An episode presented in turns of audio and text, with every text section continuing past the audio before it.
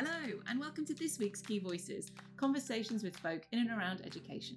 I'm Caroline Doherty, and this week I learn an enormous amount from the completely fascinating Dr. Neil Gilbride, who is Senior Lecturer in Education at the University of Gloucestershire. And we'll be delving into Neil and his colleagues' research into adult ego development and its impact on sense making in a school context, looking at school principles. Now, I didn't really know what any of those words meant in that title until I read the paper and spoke to Neil in more detail. What I can tell you is throughout the course of the conversation, what we keep coming back to is a really deep examination of why it is so challenging and complex to be a leader in a school versus other types of contexts and settings. So I hope I've whetted your appetite for an absolutely fascinating listen. And as ever, I'd just like to remind listeners that this podcast is an opportunity to open up debate and discussion around topics. The views my guests and I are about to express are not the view of the Key.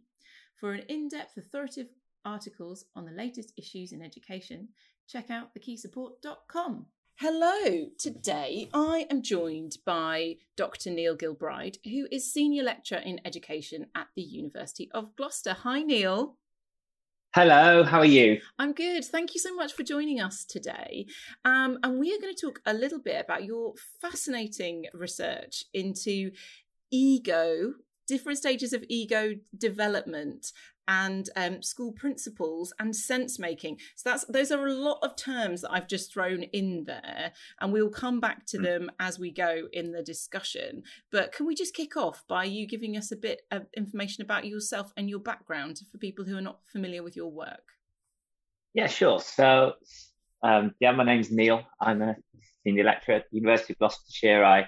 My research, my kind of academic background is I'm primarily a psychologist, specialises in adult development. I worked in education for, how old am I now? 33. So I'm close to pretty much 15 years, kind of education and children's services.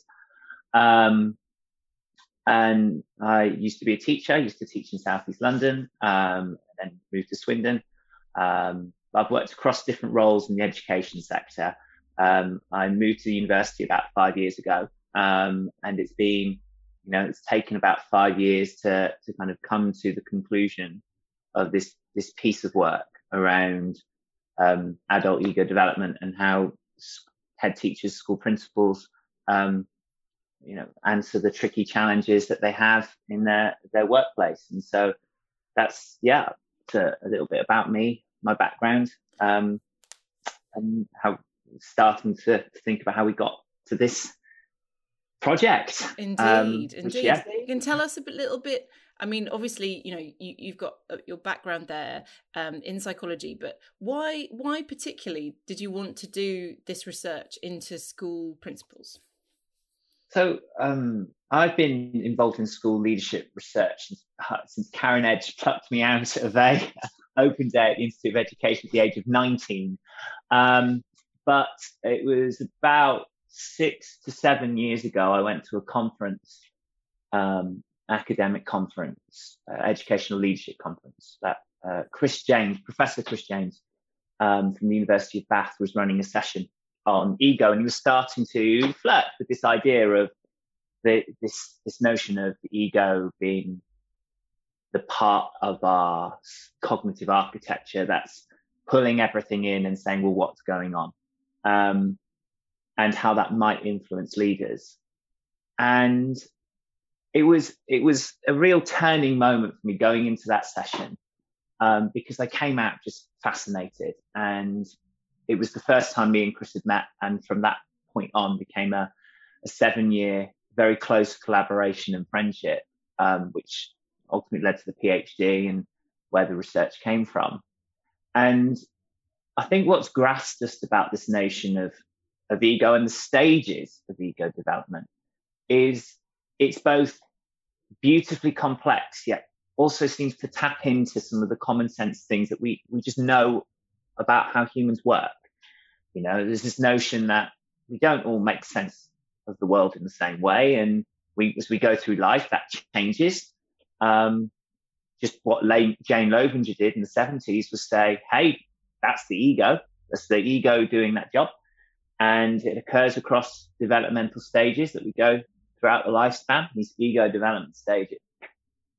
And we were just fascinated about the notion of, well, if there are different stages of how we make sense of the world and the problems around us, surely that will come out in how leaders make decisions, and particularly school leaders, and particular interesting aspect about being school leaders that I'll talk about later. But we were just fascinated by, well, does that come out in the decisions we're making? Does that shape the decisions school leaders are making? Because if that's the case, then that's raising some really interesting questions about, you know, how we support school leaders, sorts of development we put in place for school leaders, but also how we conceptualize their role, how we conceptualize the tasks that they have in front of them.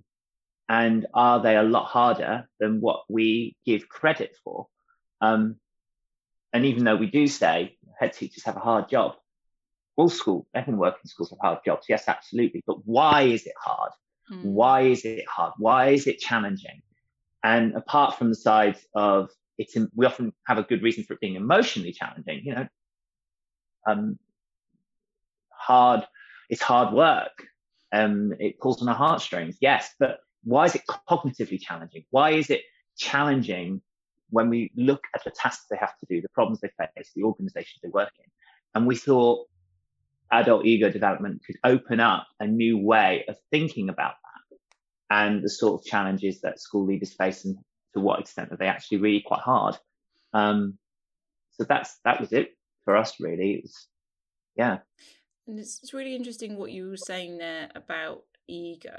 And obviously I come from the position of not knowing a lot about some of this terminology and what it actually means. But I guess in the wider public understanding of ego, or the way it is used when talking about people, it is very much this idea of like how you feel about yourself and how kind of confident you are, and do you have a big ego or a small ego, and, yes, and these kinds of things. And I'm guessing that is not very helpful baggage to bring to this discussion.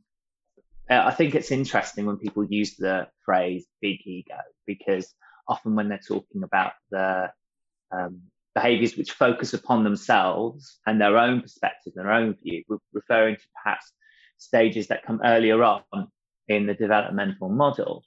But in this sense, we are very much talking about the ego being that central hub, that central sense-making device that, for want of a better term, it's the part of our minds that is pulling in what's happening around us.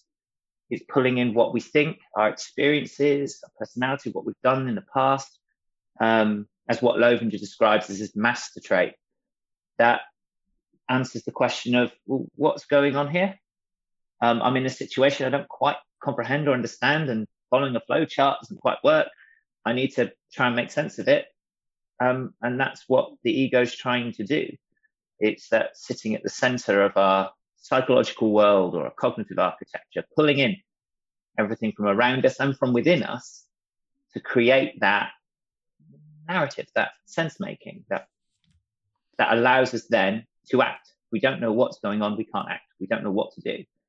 So we have to have something that's working largely in the background, lower level of awareness, that's pulling the pieces together.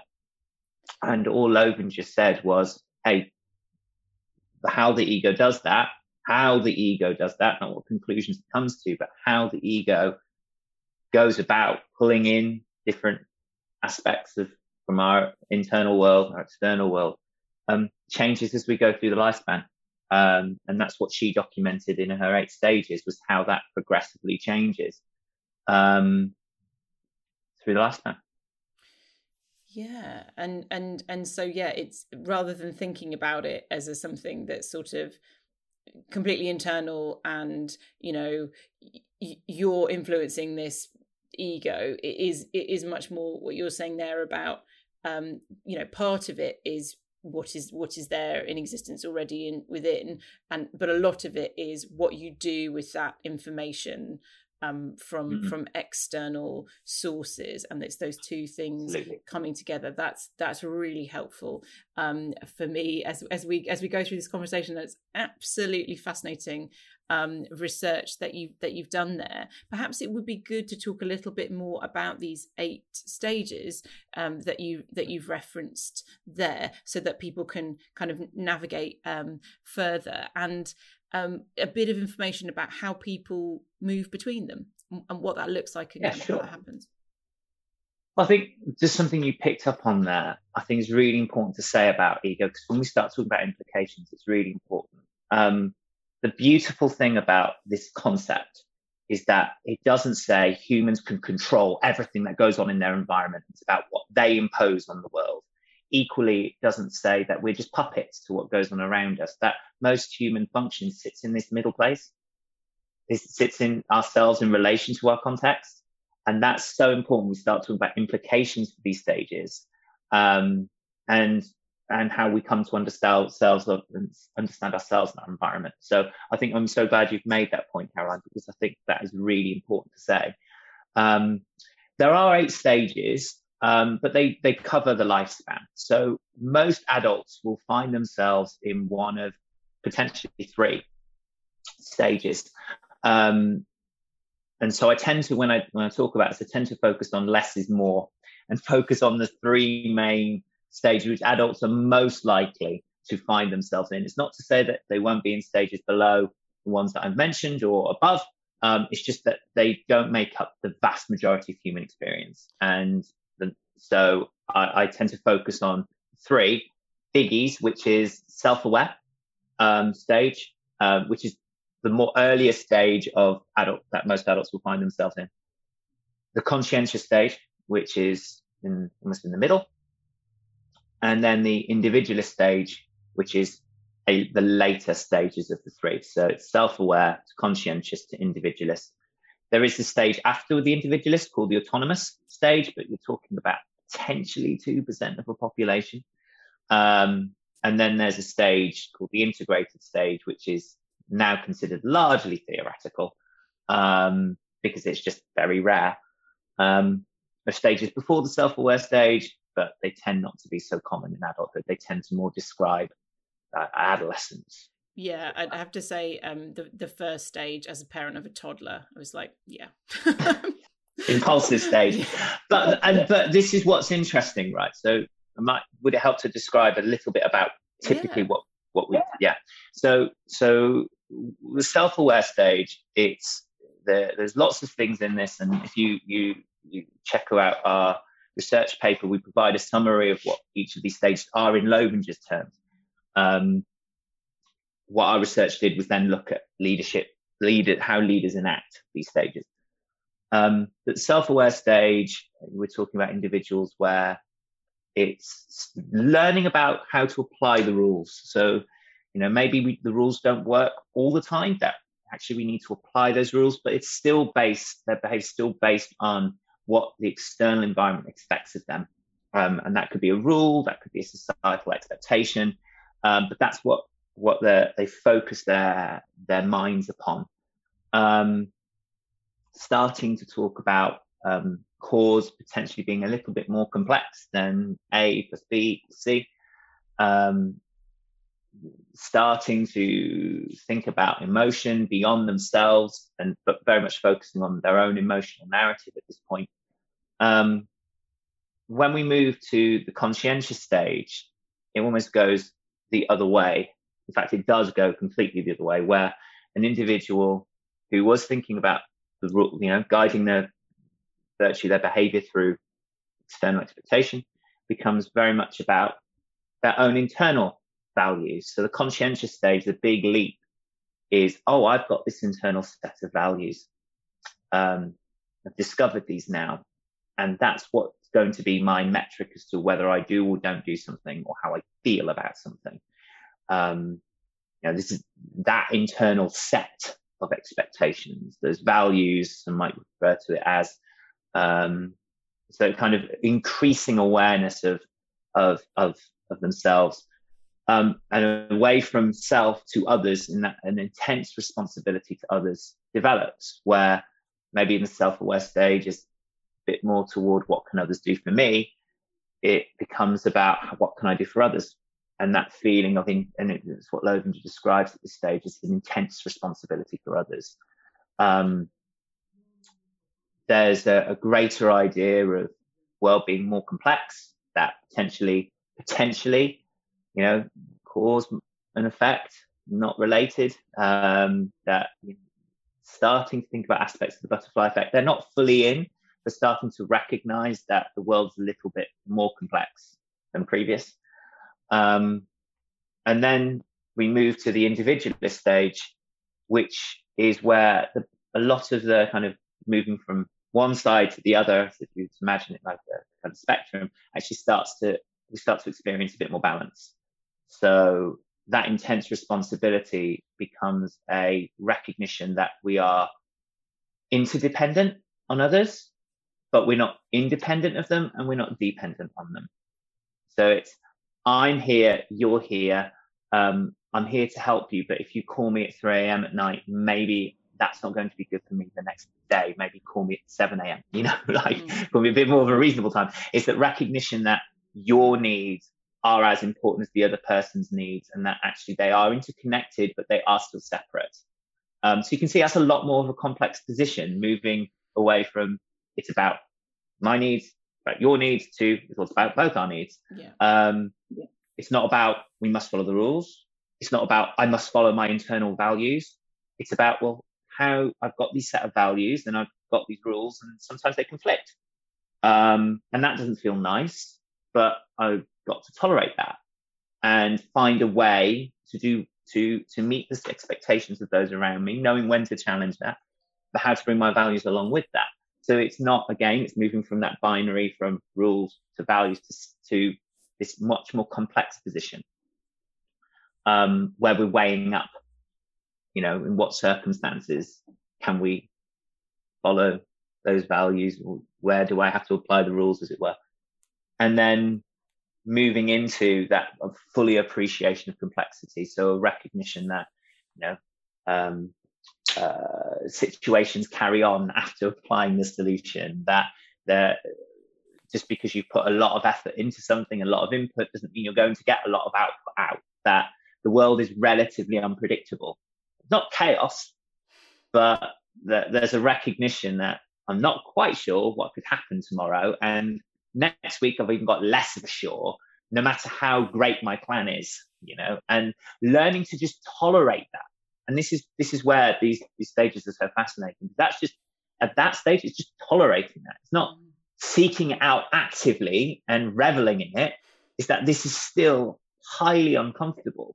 You know, the notion that our external expectations and values can conflict, and we have to find a way of meeting. Again, that's tolerating that. That still feels horrible, but I could learn to tolerate. I can tolerate that, you know. And so it's very interesting when we think about the fact that about 30 to 40% of the adults in each of the self-aware and conscientious stage, and only really 10% get to this individualist stage. And this is where a lot of our interest started coming in, because we were looking at this individualist stage and we were just thinking, oh my gosh, head teachers are asked to do this all the time. You know, they're asked to balance between the Ofsted handbook and what, you know, they feel through their training, expertise, experience constitutes a good education for young people. You know, they whether it's in the performance management of a colleague, whether it's in whether or not a child should not be excluded, whether it's in, you know, whether it's in school planning, like actually recognizing that the plan by the end of the year might look a bit different, and actually you're going to need to adapt to that. But that's you know, even just tolerating that is something which we understand from the latest research is in a very small subset of an adult population, which they can do naturally. They can just do because it's part of how they make sense of the world. Not to say other stages can't do it, but they're going to need a heck of a lot of support to do it.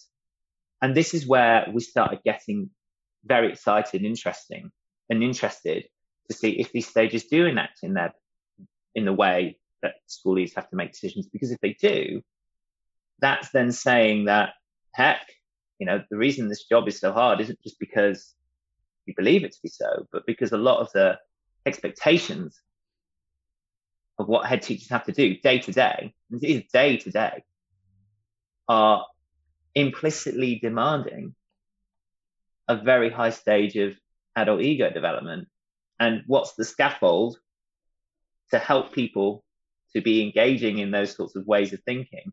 Bear in mind that it might not come naturally to quite a few people, and they need that support and development, you know? Yeah, and what's interesting to me, I think, is the fact that, you know, often have conversations about how it can be difficult to prepare for school leadership if, you know, things aren't easy to sort of explicitly teach. You know, it might depend on the context or the leaders that you see as role models and a lot of these other things, whereas in other sectors and in other industries there is you know, a more sort of regimented way for that leadership development to happen. But at the same time, what I think is really interesting about what you're saying there is that so much of the, I guess, associated activity in schools feels like it can be ordered, organised, managed. You know, one of the interesting observations that sort of I made around the pandemic is,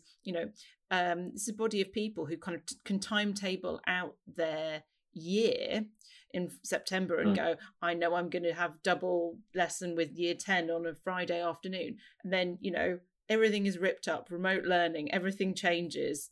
You know, what's happening?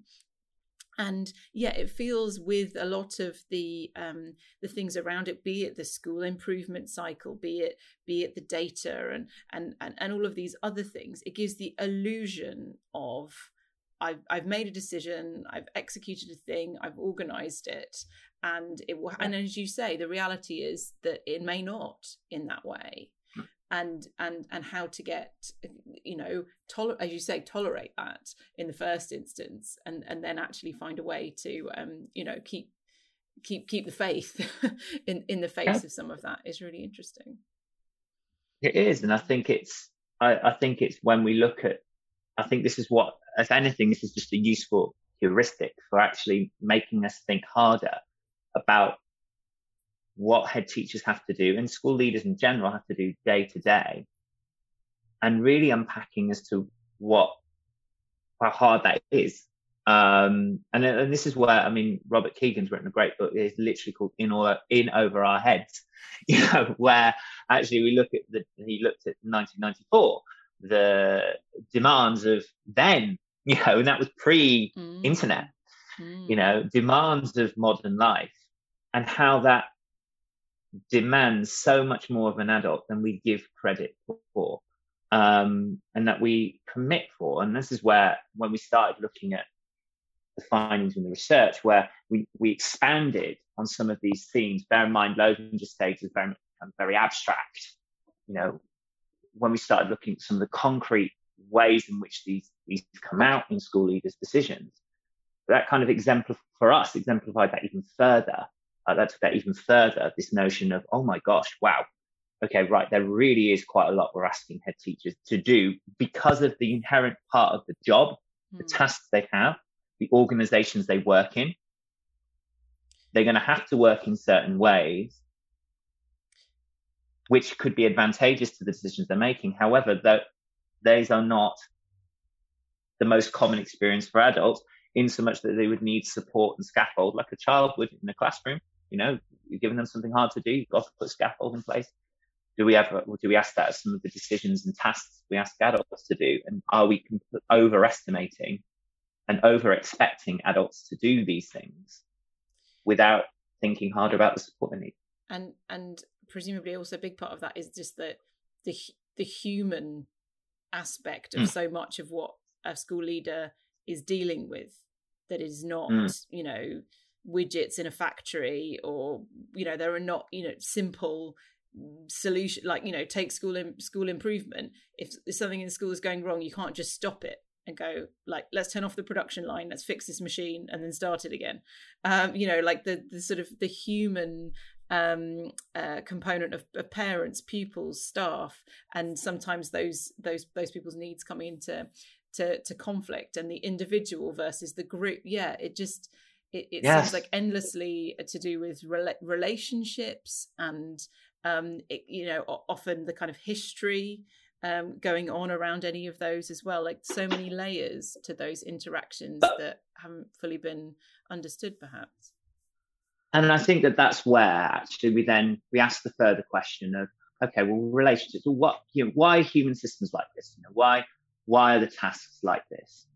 We did a lot of problematizing. Me and Chris and Sam Carr, who worked very closely with this at the University of Bath as well. You know, we spent a lot of time, and it's why it took a long piece of time to do this work, because we started from the ground up of asking, well why? Why are relationships so tricky? Why is it, you know? And we started looking a lot of complexity theory, because that explains a lot of what happens in schools as organizations, and the notion that schools are largely, you know, complex systems, largely unpredictable, you know, cause and effect is not clear, highly networked. And it just happens human systems are exactly the same way, and it's what makes them complex is the human aspect of it. And we look at the sorts of problems school leaders have to deal with. They're largely likely to be wicked, which is from Richton Weber's work in the 70s. They looked at this idea of a tame problem versus a wicked problem. And a tame problem is, you know, you follow the flowchart. It's predictable, set number of variables in the situation. You can have a good go at mapping out the situation yourself, and you're going to be able to do it on your own. You're going to be largely able to predict the outcome, and by the time you apply the solution, the problem can stop. And then you compare that to a wicked problem. And this is where school leaders often nod at me and go, oh, yes. And some of the work that we've been doing as following up to this research is starting to indicate toward this as well, that school leaders often have to deal with problems that aren't flowcharts, that are hard to describe, that don't just stop once you put a solution in place. And these are wicked problems.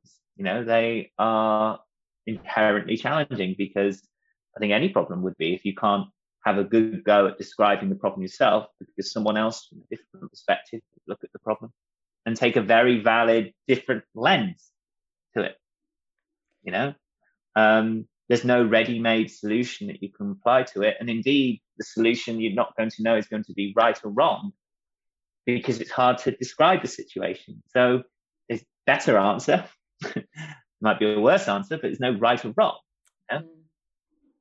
And so that's where we started with this. And, you know, was this, well, what is it about the leading of these schools? So rather say, you know, that's so challenging. And just, well, they're complex systems. And these wicked problems.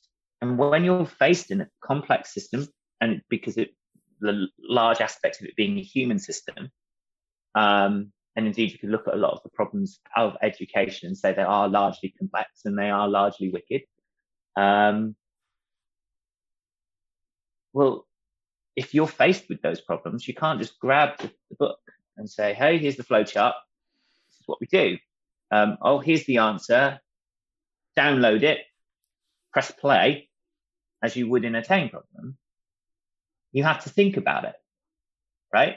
You have to think about it. That process is sense making, and what does sense making? Ego. Mm. And so we can't discount. This is what, and that took us a good few years to theorize. This okay, how does this all relate? Rather than saying, oh well, it makes sense making, but why? Do school leaders have to sense make? Well, school leaders have to sense make because of the nature of schools. Well, what is the nature of schools? Well, they're complex and they've got wicked problems. Mm. And that will place a particular type of cognitive demand when faced with the problems that they produce. You have to think about it. You have to think about it. And that thinking is sense making and ego. And this is where it's just so, it's a game.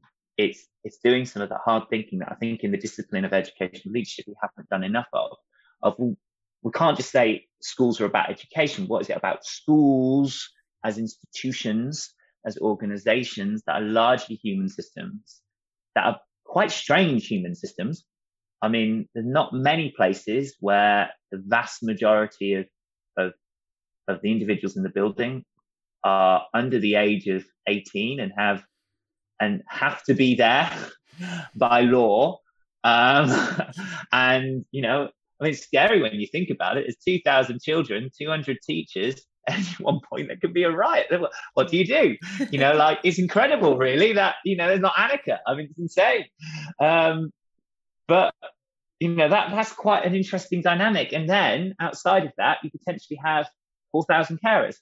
If you've got 2,000 students, you know, potentially between 3,000 to 4,000 carers, potentially more, you know, and they don't actually walk in the school building most of the time, but they are deeply involved.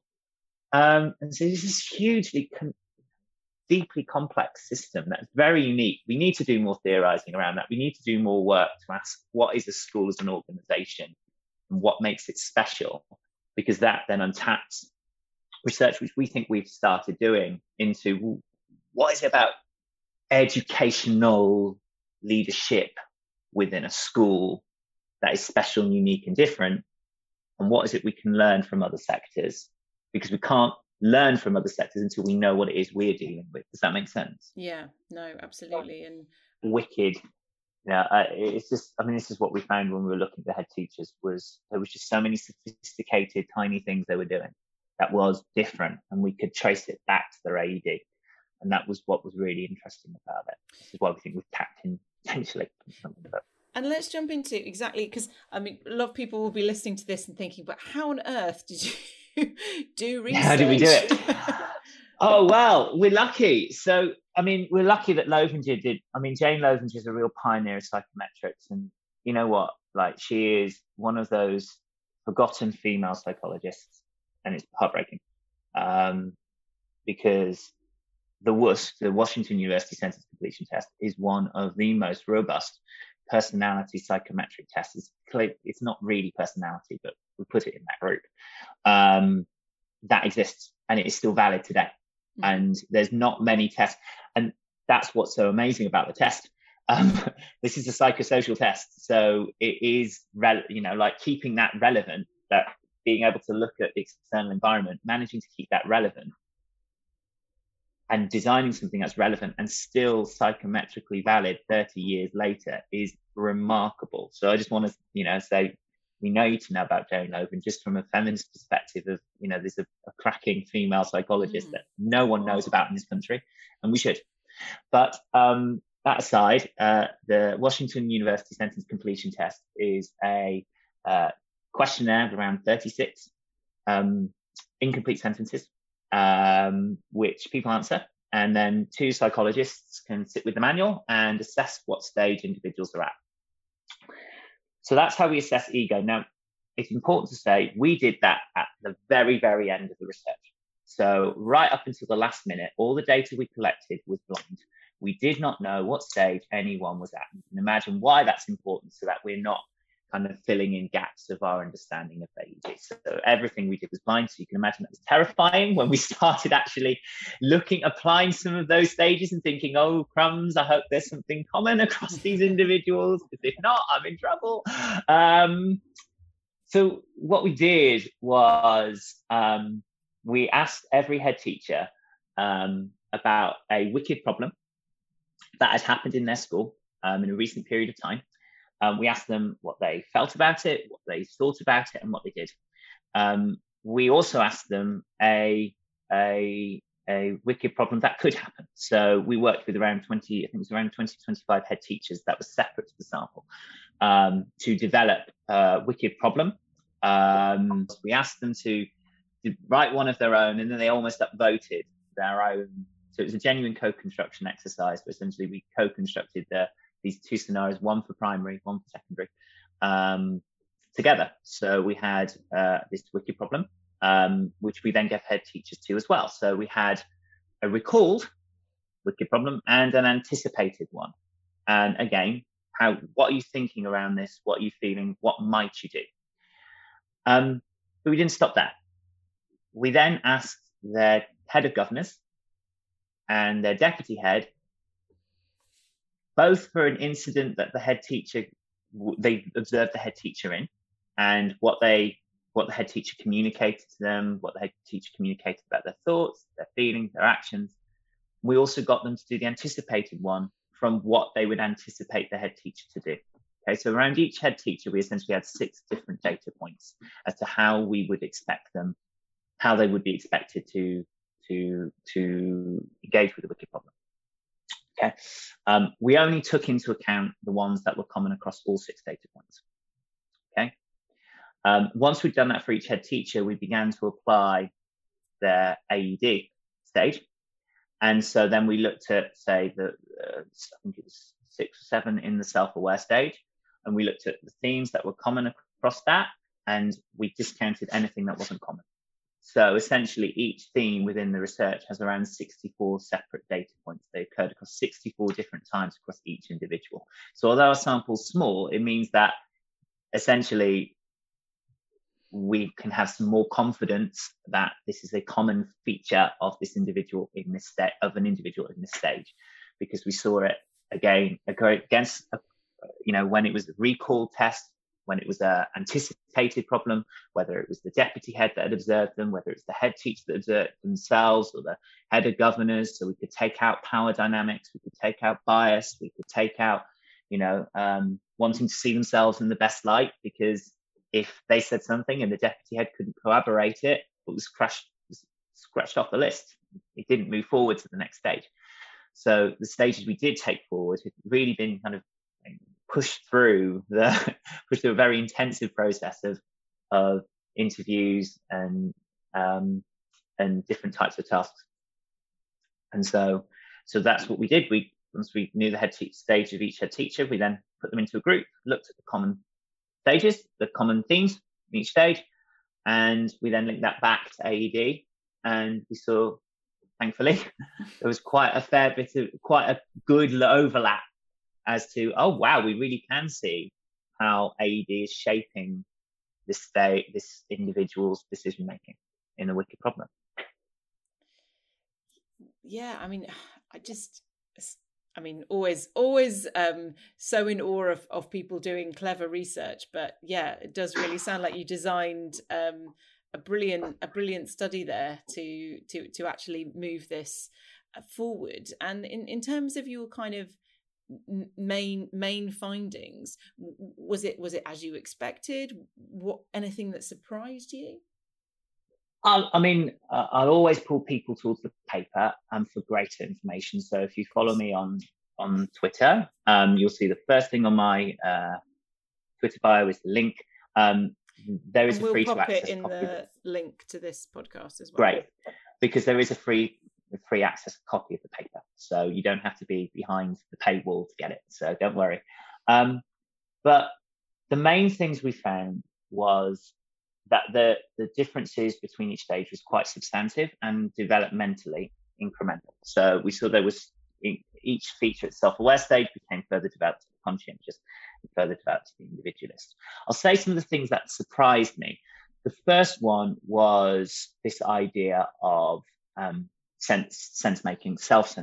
So at the self-aware stage, how did head teachers engage with the task? They wanted hard evidence.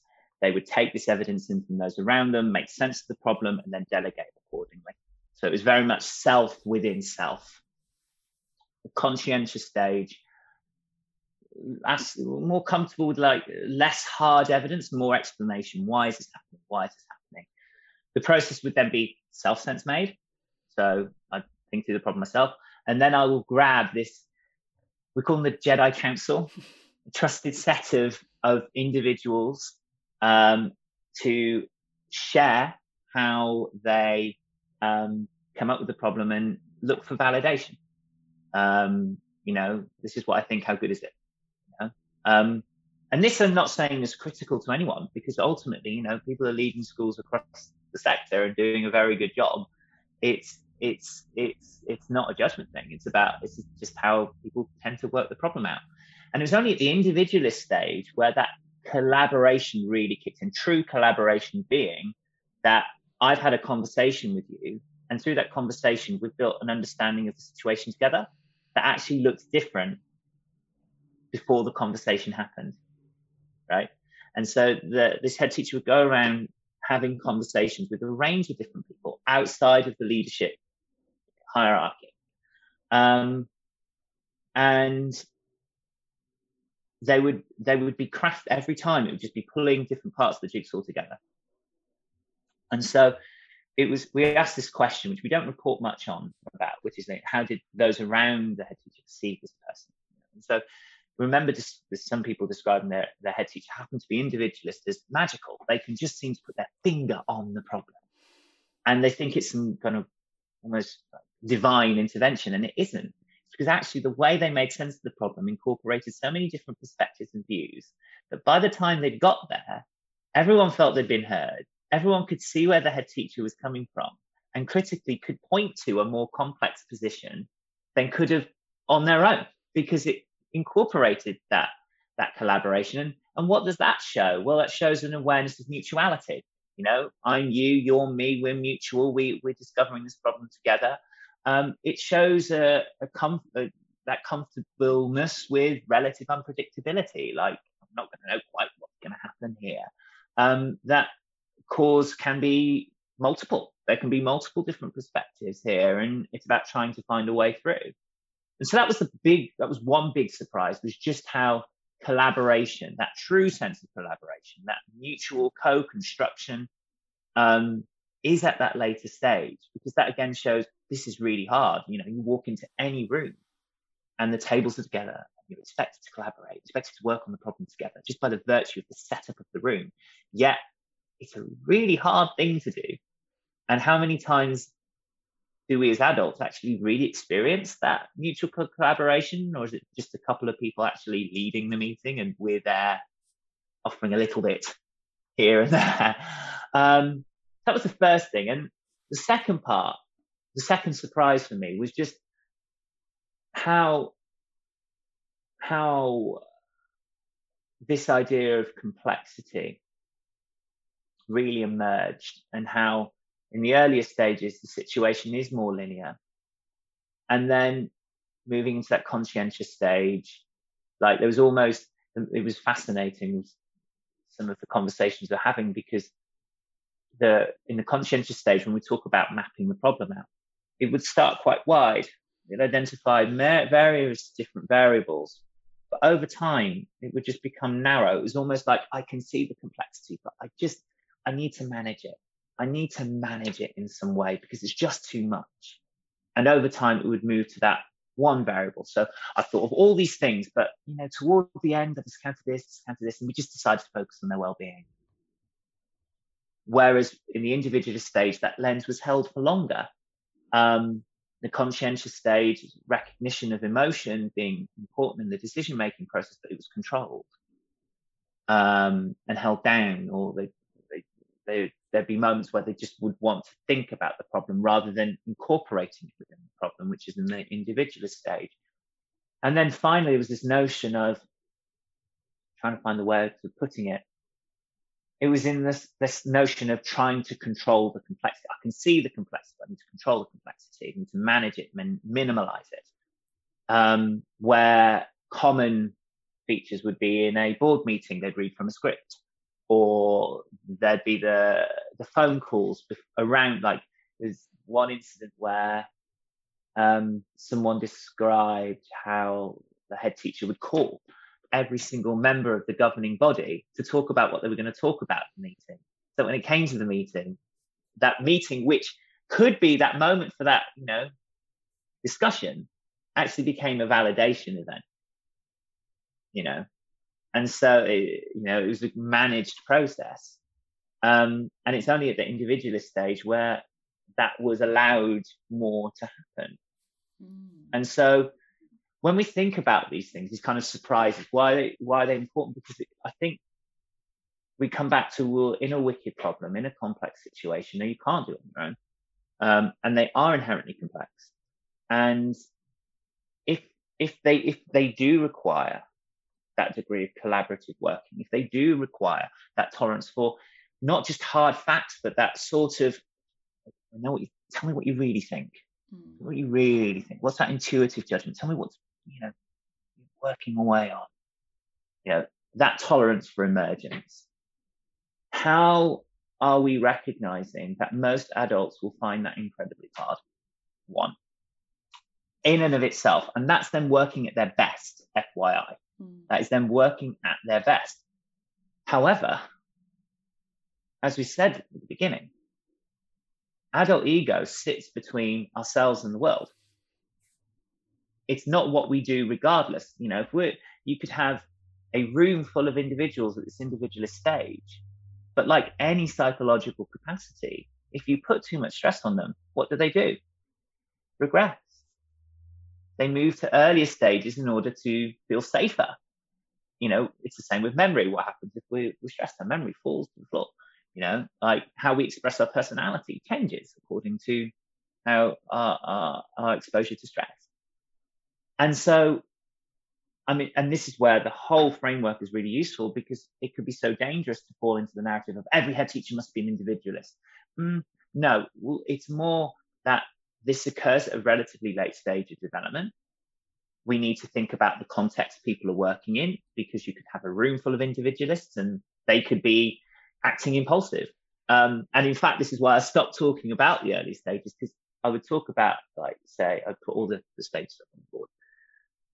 And, you know, the impulsive stage where thinking about self, just reacting to situation in front of you. And I would say at the start of the meeting, look, like, we're not going to consider these three earlier stages, because it's very unlikely you've got an adult in your building at these stages.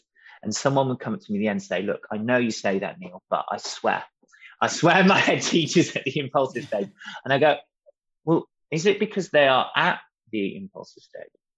Well, because demands being placed on them are so great that they are forcing an individual into an earlier stage of development. And that's what's driving it. Like, yeah. Are you seeing them, or are you seeing what the situation is forcing them into? Does that make sense? And as you're explaining as well, like, you know, that longer sense making process, that involvement of more individuals, that collaboration, you know, that is something that is powerful and obviously effective in certain circumstances.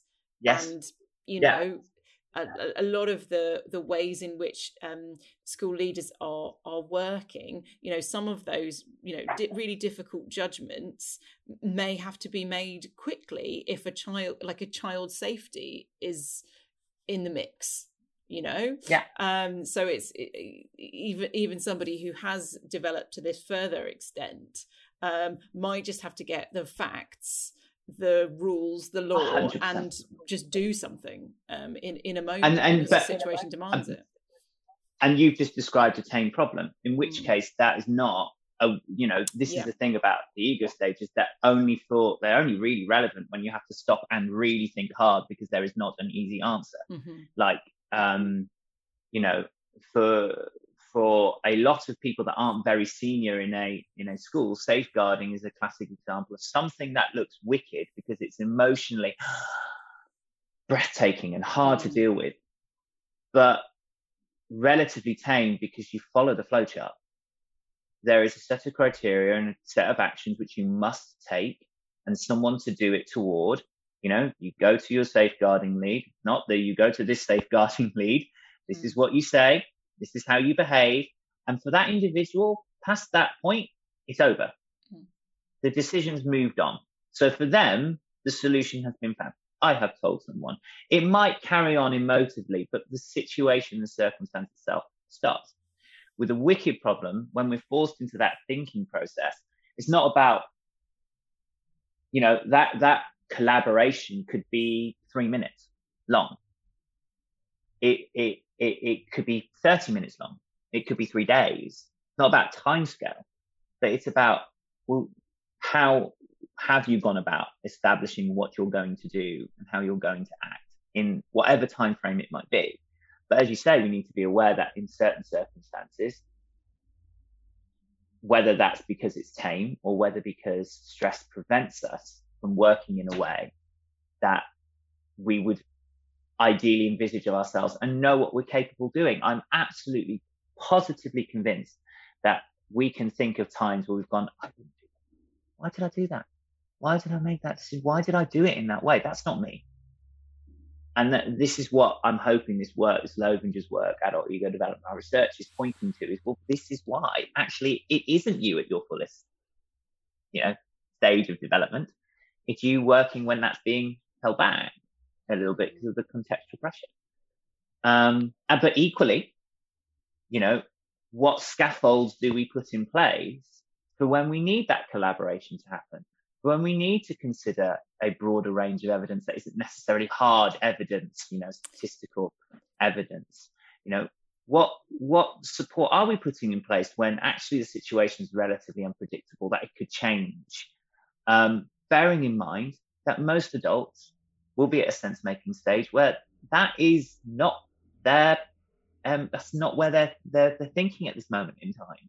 So how do we scaffold to that? How do we help, you know, individuals developmentally, long-term leadership development, but also at the moment, at that meeting, what scaffold do we put in place at the meeting to make that happen? What prompts and cues can we give for individuals to consider and reflect different ways of working? You know, are we thinking about that on such a micro level as collaboration? I don't think we are. I think we just assume most people are very good at it because we can talk. But then we actually study how people talk and how they engage in that collaboration. Things very different. Exactly. And when, you know, there's all that, there often feels like there's this kind of burning pressure for a solution, rather than necessarily the breathing space to come to something more fully formed. Yeah. Yeah. And I'm interested in, as obviously we've talked quite a bit about the different environment that somebody who's a school leader is working in, as opposed to a kind of leader in other sectors. But I'm just curious to kind of ask whether there are any other aspects of that difference, or any other research that's happened in other areas of leadership. Yeah, I think the first thing is that there's something inherent to the nature of education that makes a wicked problem special. And I do think it's the technical aspect, and I do think it's the domain knowledge aspect of it. And I think that's something we need to continue to explore. I really do think that, you know, that narrative is a very important one because we haven't thought about it enough. But I think there's something inherent to the nature of education that changes the nature of these wicked problems. You know, we're talking about people's lives going forward. That in itself means we're trying to predict the future. You know, we're trying to predict the future, and you know, complex systems are relatively unpredictable. So how do you go about doing that? You know, we have no agreed answer for what education is and what learning is. You know, in other sectors there is more readily agreed outcomes that everyone can universally agree on. You know, medicine, don't die. You know, like law, achieve outcome for client. You know, banking, achieve, or in private sector, you know, a good return for stakeholders. For charities, it's the agreed outcomes for the client base the charity is representing. In education, we haven't even agreed what learning is. And it's so contentious.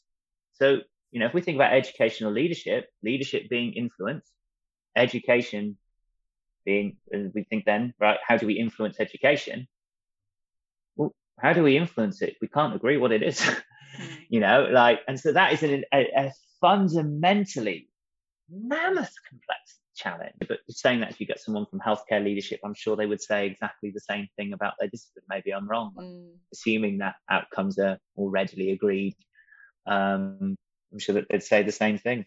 But I think there's something about the educational aspect of it that makes it unique and demanding compared to other sectors. I do think we can always look at the generic concept of influence and ask, you know, Are there ideas that we can explore critically from other disciplines? But we need to start that from the lens of, well, what is education and what are we trying to influence, rather than we have a group of, we have a building and we have people in it, and therefore that is the same as whether it's a hospital or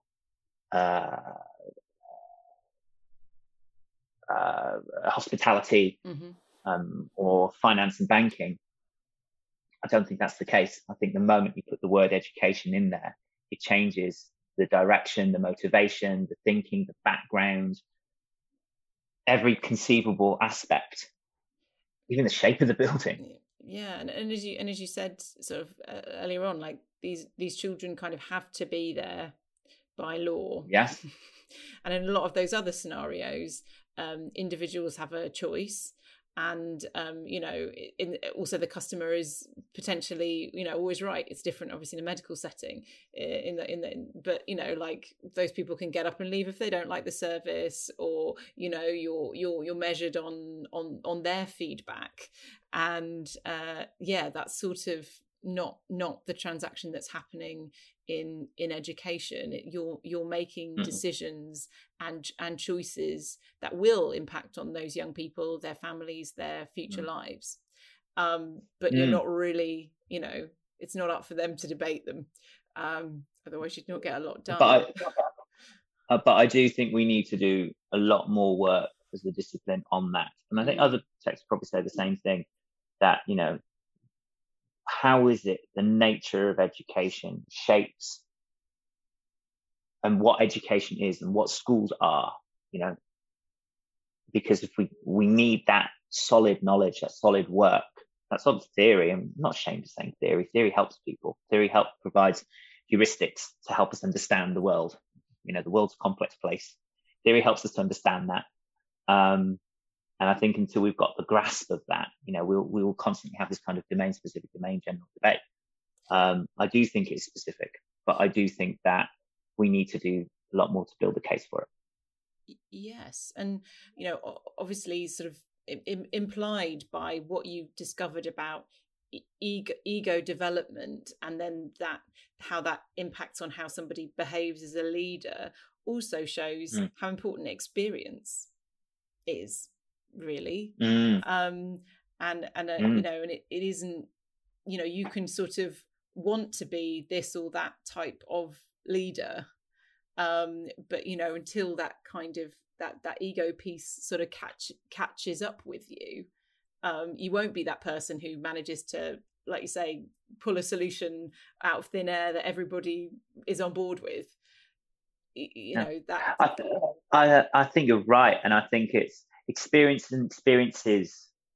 I think this is what I always say, experiences. Like, you could have someone doing the same thing for 30 years and actually have acquired very little experience because they've been on repeat.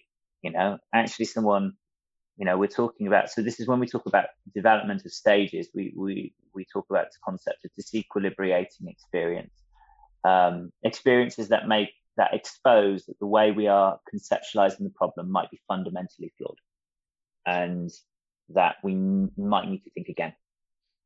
And they are uncomfortable experiences because we don't really like being wrong. Like, a lot of our cognitive architecture is about not being wrong. It's about, a lot of it is about not being wrong. And so having exposed to ourselves that we are not just wrong, but not in this scenario, but how we've potentially conceptualized every situation up to this point is wrong, is a terrifying concept. And we part of the way we get that is through those disequilibrating experiences where we're exposed to that. You could have a 27-year-old who's been through so many different experiences in their life, high quality disequilibrating experiences which they've received support to grow through. And they could be at an individual stage. Equally, you could get someone who's 60 and hasn't had those experiences, or hasn't had that development of those opportunities to grow and be self-aware, and this is where that experience and just to say as well, like, ego is, there isn't a work ego, there isn't a home ego. It is our central sense-making device. So this, we should be looking at experiences outside of the professional realm as well. Like, you know, we know, for example, that divorce apparently would actually promoted some people's stage of ego development. So even negative outside experiences and positive, you know, experiences. So this isn't just about work experience and experiences. It's acknowledging that we have a human here and that actually that sort of development, not the full picture, can be promoted by a range of experiences, personal and professional.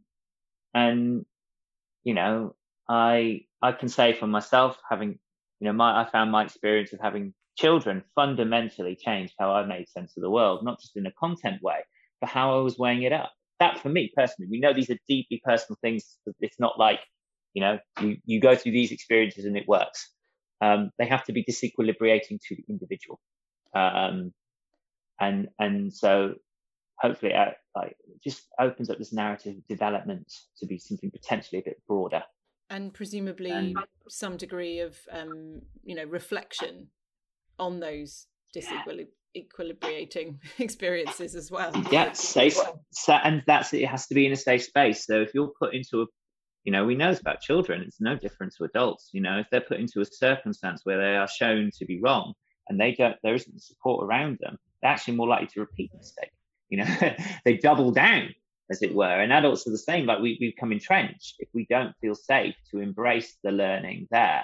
And that's having a supportive environment.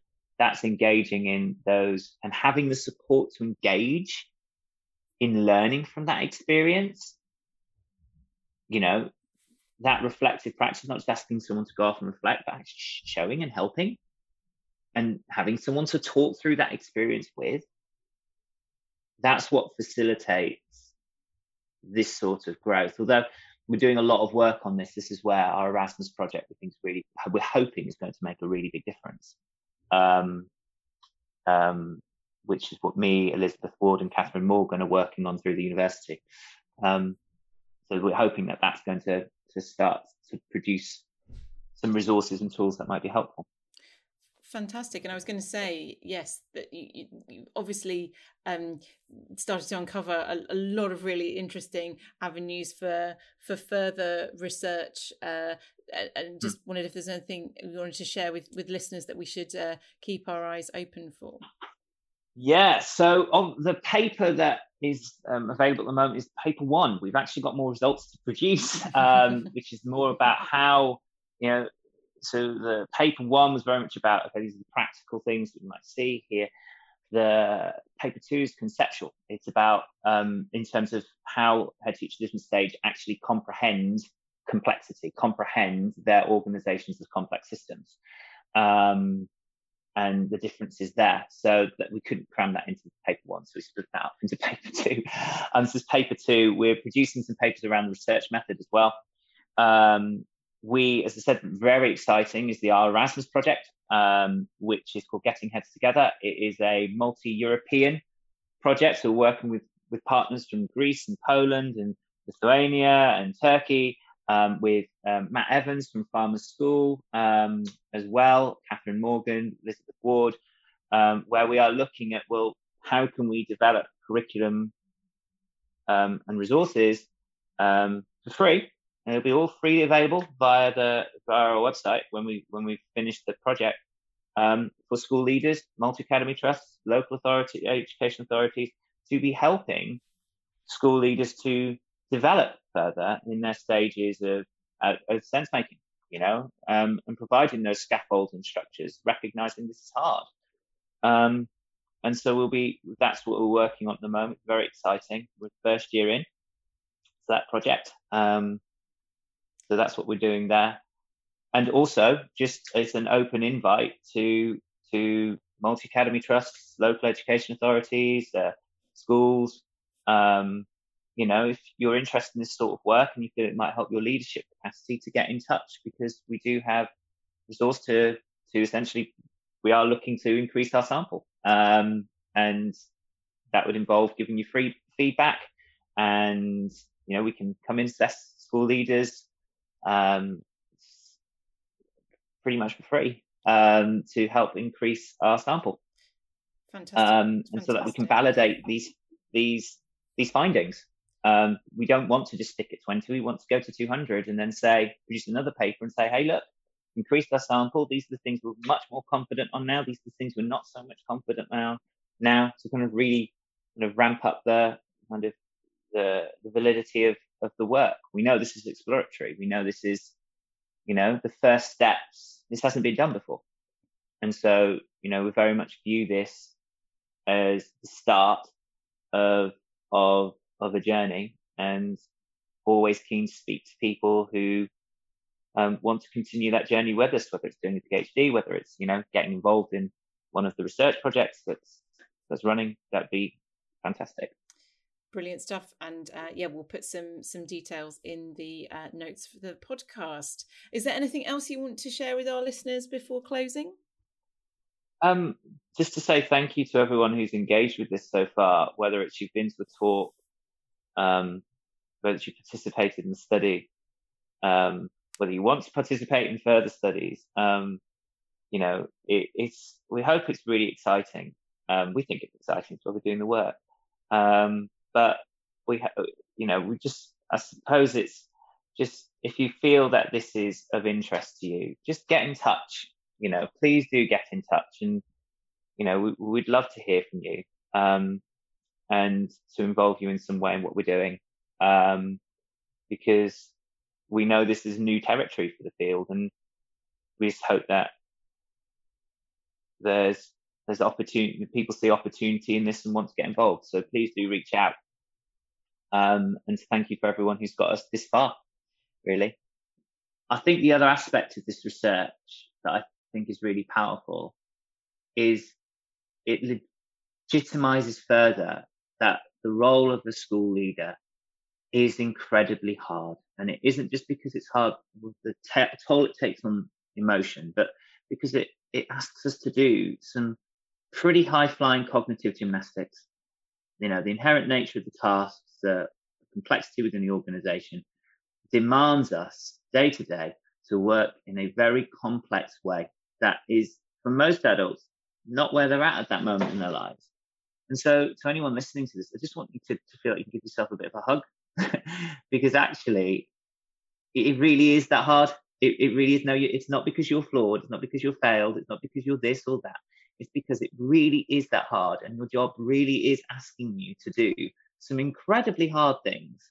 And that shouldn't be reason for us to beat ourselves up. That should be, we look at how we can develop, we can look how we grow, but we also need to balance that with reassuring ourselves that it's okay to find this challenging, it's okay to find this difficult, because it actually is, beyond the emotion of it, it's cognitively very challenging. So I hope, if anything, is just inspire people to think about their own personal and professional development, but also to provide themselves with the reassurance that they're being asked to do something very challenging in a complex world. Well, and thank you, Neil, for taking the time to discuss this absolutely fascinating work that you're doing, and wish you well with all your further endeavours.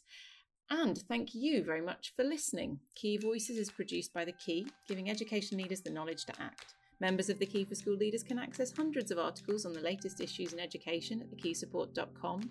And please, tell us what you think of the podcast.